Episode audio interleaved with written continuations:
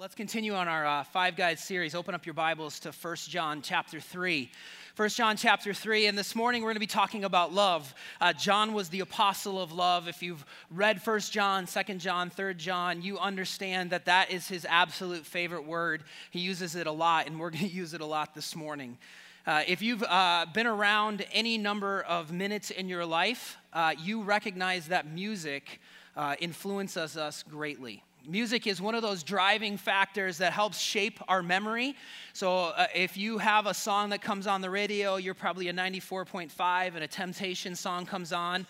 It takes you back to your enchantment under the sea dance from Back to the Future, and you're connected, right? Or maybe if you're from my generation, a Blink 182 song comes on, and you're like, oh, that reminds me of junior year, right? Music does that. And one of the things that music talks about more than anything is love, right? The Beatles. All you need is love. See what I'm talking about? You're connected, okay? All right? If you're a, uh, if you're a 13 going on 30 kind of gal or guy, um, love is a battlefield, right? And girls, this is your anthem. You're connected. You're in war, right? Love, right? If you like the bodyguard, and uh, all right, I won't go. But Whitney, Whitney takes us there, and it's like a peak, and you're like, bring it to me, Whitney. All right? Or if you're a Tina Turner kind of gal, what's love got to do with it? So, if you were to join that journey with me and you go from all you need is love, which is a good thing, to what's love got to do with it, you're like, wow, our society is terrible. Think about it for a second. What's love got to do with it? And I'm going to tell you this morning that if we look at God's word, love has everything to do with it. John was one of the closest disciples to Jesus, he was on the inner three. He got to see everything. He was one of the earliest disciples called. Him and his brother James, they were called the sons of thunder, probably because they were proud and loudmouthed. These are things that you're going to see in John's life. John's mom was a little pushy. So if you're a pushy mom, settle down because Jesus will rebuke you in Matthew 20 20, James and John's mom tries to inch in and say, You know, Jesus, when you're in your kingdom, don't you put my one boy on the right and one, one boy on the left? Settle down, ladies. God will work it out. John was one of the people who was at the transfiguration saw this incredible moment happen saw this picture of jesus where he went white and, and these prophets joined him and they were like hold on stay here let's not tell the other guys this is ours. Let's hang on to this thing. John was one of the guys who told the little children to go away. Jesus rebuked them and said, Let the little children come unto me. John was one of the ones who had to learn how to be a servant. John had to understand that the first shall be last and the last shall be first. John was acquainted with the words of Jesus. John was one of was the disciple who was next to Jesus at the last supper. He was there in that intimate moment and heard all that Jesus said. John was the only disciple to go to the crucifixion. Three years, John walked with him. Three years, John experienced all the things that Jesus had to say. Three years, John was encapsulated by what Jesus was doing, and he went to the crucifixion and he stood there. And Jesus said, Son, this is your mother. Mother, this is your son. It was the man Jesus trusted with his own mom. That's a transformation far from being a pushy, prideful, want to be first kind of guy to the thing Jesus gives you is to take care of his mom. John is one of those disciples um, who writes a large portion of the New Testament. John doesn't write until the end of his life, probably till right around somewhere 80, 90 to 80, 100. John was the only apostle not to be martyred. He was exiled onto the island of Patmos where he was left to die. But John writes all of his books some 60 years after Jesus died, and he writes from a position where he's soaked in all that God has done He's sat back and he's listened to who Jesus was in his life, that he was the Messiah, that he died and rose again, and then he ascended into heaven and said, I'm coming back.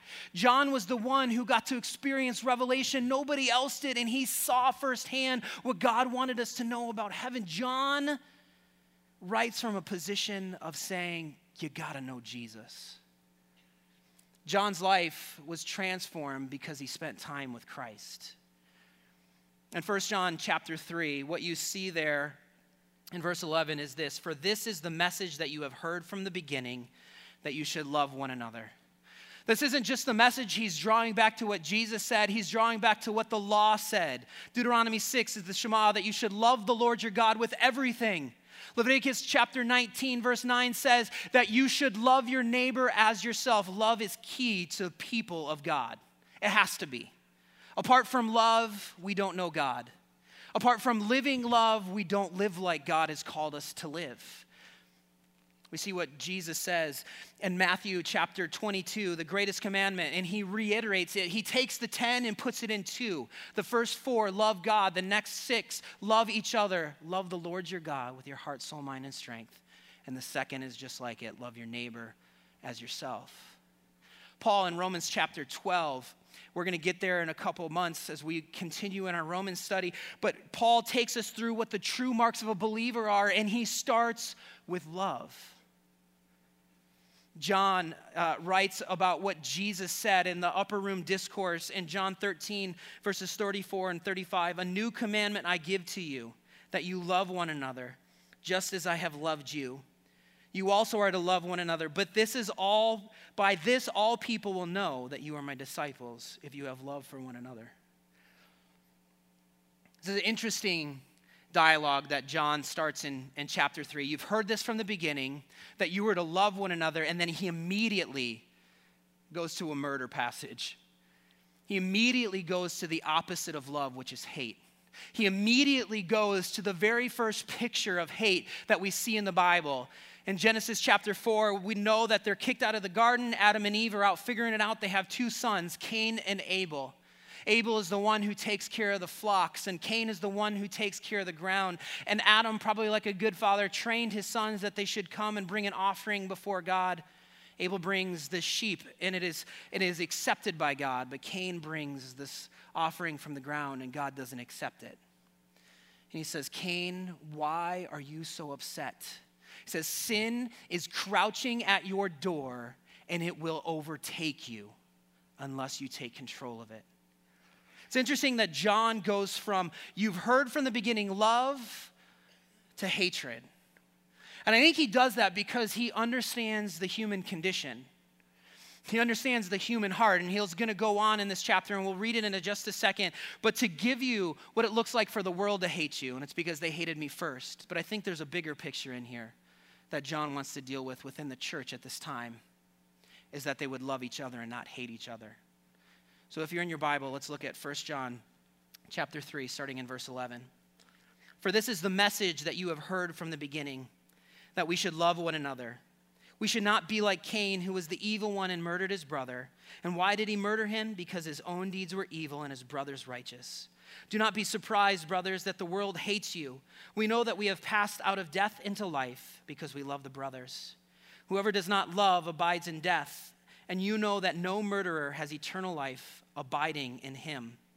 By this we know love, that he laid down his life for us, and that we ought to lay down our lives for the brothers. But if anyone has the world's goods and sees his brother in need, yet closes his heart against him, how does God's love abide in him? Little children, let us not love in word or talk, but in deed and in truth. Let's pray and ask God to teach us this morning. God, we thank you for the Apostle John. God, I, I am thankful the, for his time close to your son Jesus. God, that he would write these things, that we would be able to understand how we're to love. God, that we might be able to deal with our own hearts and the hatred that we have hidden deep within us. God, I pray that we would be receptive to the work of the Holy Spirit this morning, that we would be, God, open when we're convicted, that we would respond when you speak to us. God, we love you and we thank you for this moment. It's in Jesus' name. Amen. John's walking this truth through for a group of people who are much like us and that they're selfish, that they're forgetful, that they're wandering, that they're difficult, that they have issues. Imagine what that story would have been like in Genesis chapter 4 if Cain had obeyed God. Imagine what that moment would have been like if he had gone and he had confessed his sin and said, God, I have bitterness towards my brother. I don't know why you accepted his, but God, my heart isn't right. Imagine if Cain had gone to Abel and said, Hey, man, listen, I'm sorry. I'm struggling right now and I, I have hard issues towards you. Will you forgive me? Will you help me understand how you came to God and what your heart was like? Imagine if we didn't have this murder on our scenes four chapters in to the Bible. But we do. And I think what John wants us to understand as he brings out this picture is that in us is not just murder of our hands, but murder of the heart. It says, Whoever hates his brother is like a murderer. Jesus said in Matthew chapter 5 in the Sermon on the Mount, You have heard it said, Thou shalt not kill. But I tell you, whoever hates in his heart has murdered.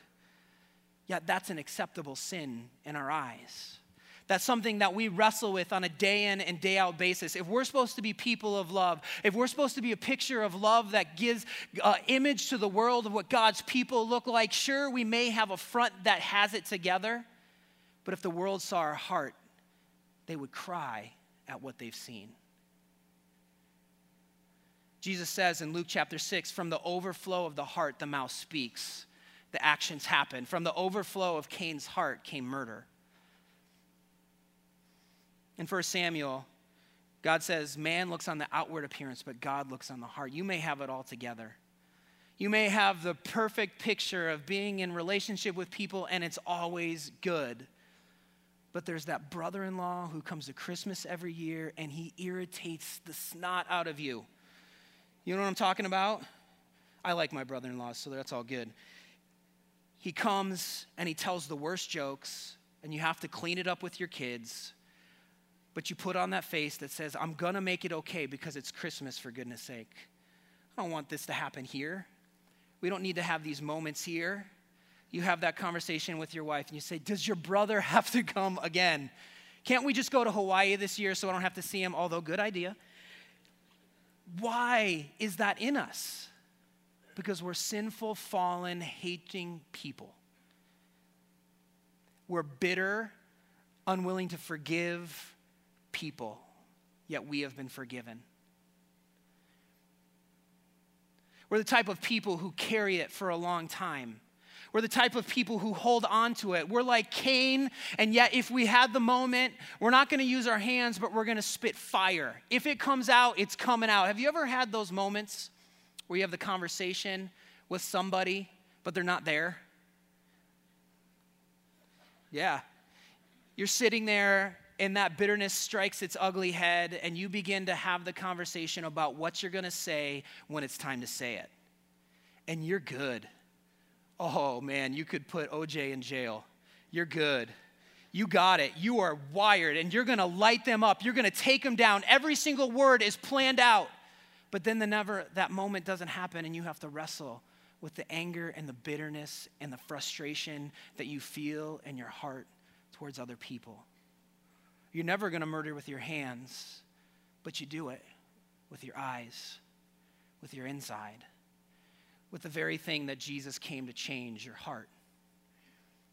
That's who we are.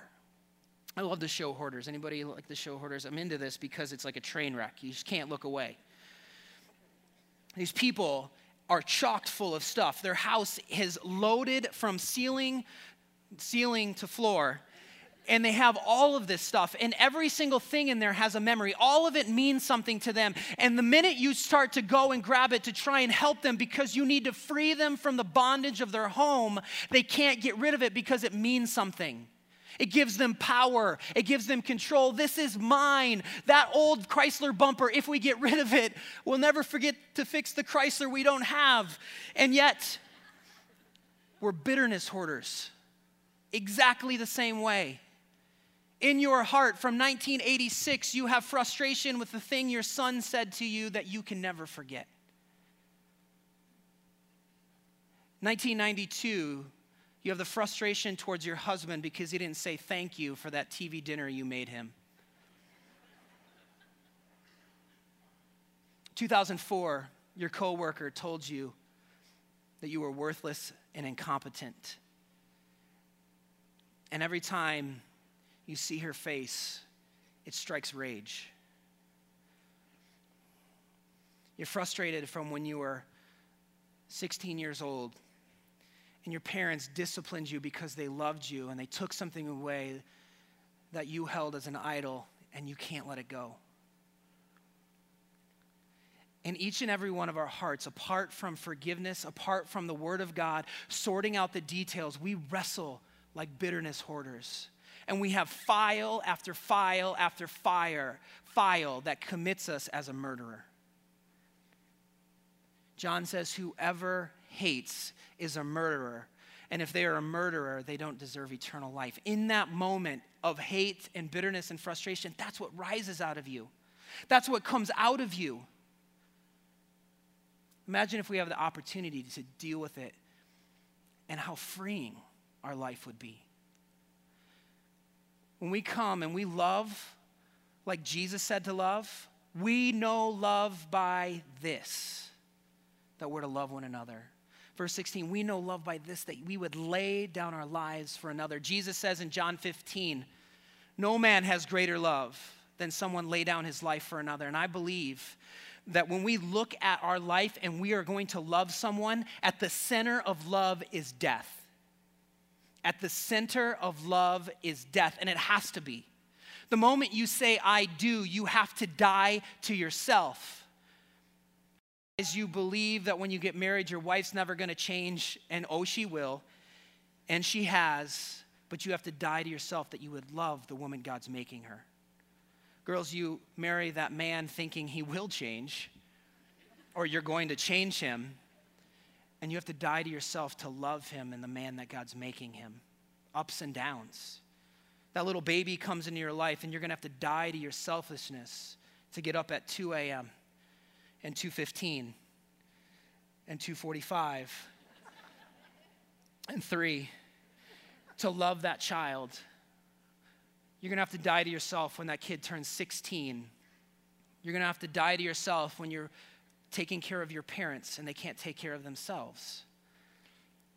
At the center of love, when we love the way God's called us to, because of what Jesus says, we have to die to ourselves. We have to die to our sin. We have to die to the selfish desires that raise their heads and make us haters of those that we're called to love.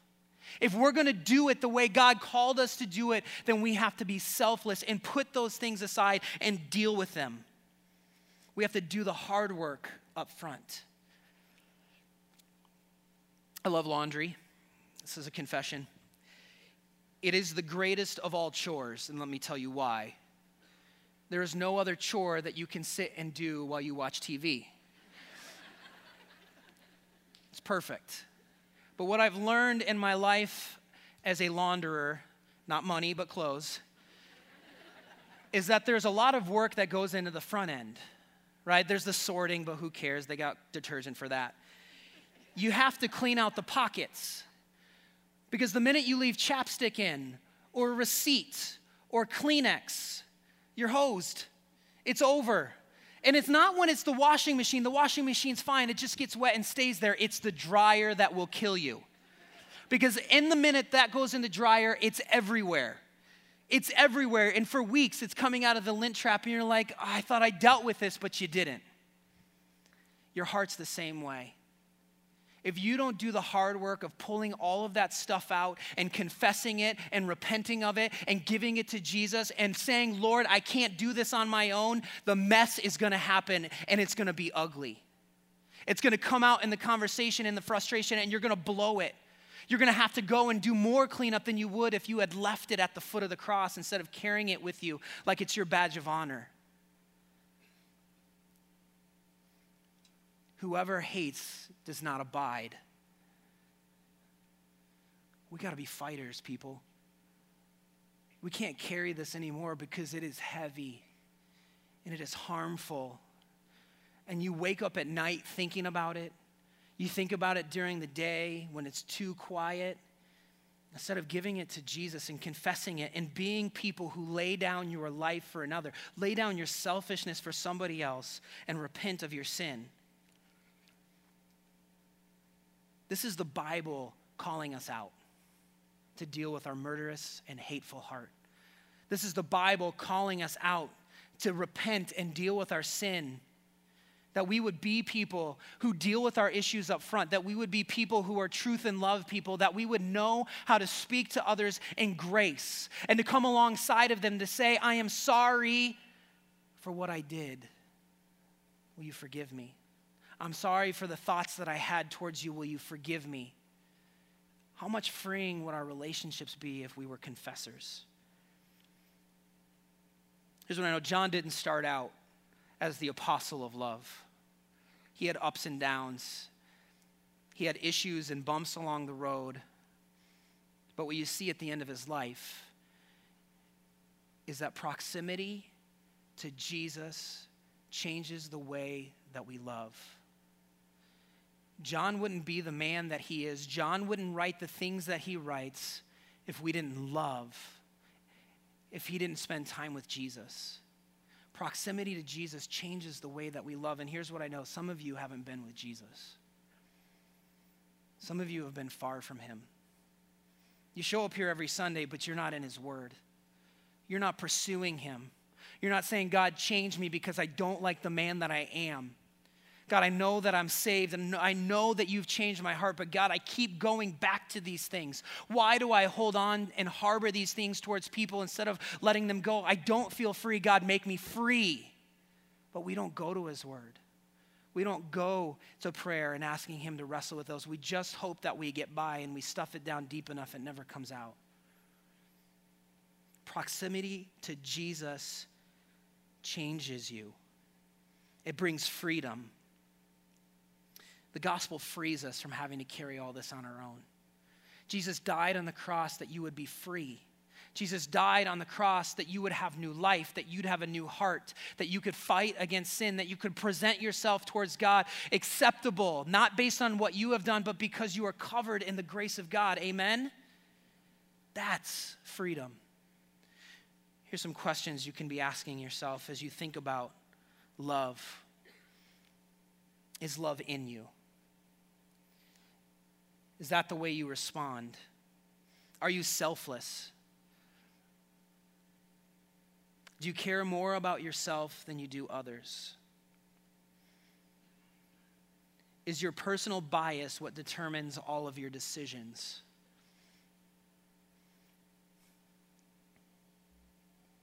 I mean, that's four. That's four questions you can be asking yourself. And there's some really good inventory that I pray that comes out of that as you think about yourself and the way that you love, as you think about yourself and the way that those things come out of you. Maybe you're here and you're going, okay, Justin, I, I do have a heart that struggles with hate. I do have a str- heart that struggles with bitterness and unforgiveness. I have these things in my life. What do I do? Well, here's five things you can start doing that will change that in you. Number one, you want to fight a heart that hates, you should pray for people. I guarantee if you start praying for other people's needs, your heart is going to be free of your own needs. Pray for people. 1 Thessalonians 1 3. Here's the second thing to fight a heart that hates be friendly. Novel. Be friendly. Stop being unapproachable and mean. Smile. It's okay. It makes people like go, oh, that's a nice person, you know? Just stop it. Stop with the mean face. Change it, okay? My daughter in the car told me yesterday, I don't think it was towards me, I'm praying it wasn't towards me. She said, Dad, you know it takes more muscles to frown than it does to smile? I was like, Well, I'm just exercising. just kidding. Here's a third thing to do to fight a heart that hates give affirmation to people, be encouraging and loving to people here's what you can do stop belittling and demeaning them, either with your words or your heart. Be an encourager. If you walked around thinking about all the nice things you could say about people, you'd be less frustrated. You'd be less stressed. You'd be less like all out of sorts. Be an encourager. Hebrews 10 24, you can write that down with that. Here's a fourth thing listen. Stop talking and hear what those around you are saying and grow in compassion. What you tend to see in people who deal with unforgiveness or bitterness or hatred in their heart is they talk too much. They feel like if they talk, they can control the situation and then it will turn out the way that they want it to turn out. Just stop. Be a listener. Hear what those around you are saying that you might be able to walk alongside of them. Here's the fifth thing acceptance. Be welcoming to people. Don't try to change them. They need you to love them for who they are, not who you think they should be. James chapter 2 verse 1. If the church would deal with the issues of our heart, imagine what we could do as we loved one another, as we were to build one another up. I'm not even just talking about the issues within this own room, I'm talking about the issues within your own house. Right? Love your neighbor as yourself. Well, that person who lives two doors down from you in the hallway next to the bathroom, that's your neighbor too. We know love by this that we would lay down our lives for someone else. Today, we need to lay down our selfishness. Today, we need to lay down our pride. Today, we need to lay down our bitterness and all of those things we've been holding against people for all these years and confess it as sin and repent and turn to Jesus.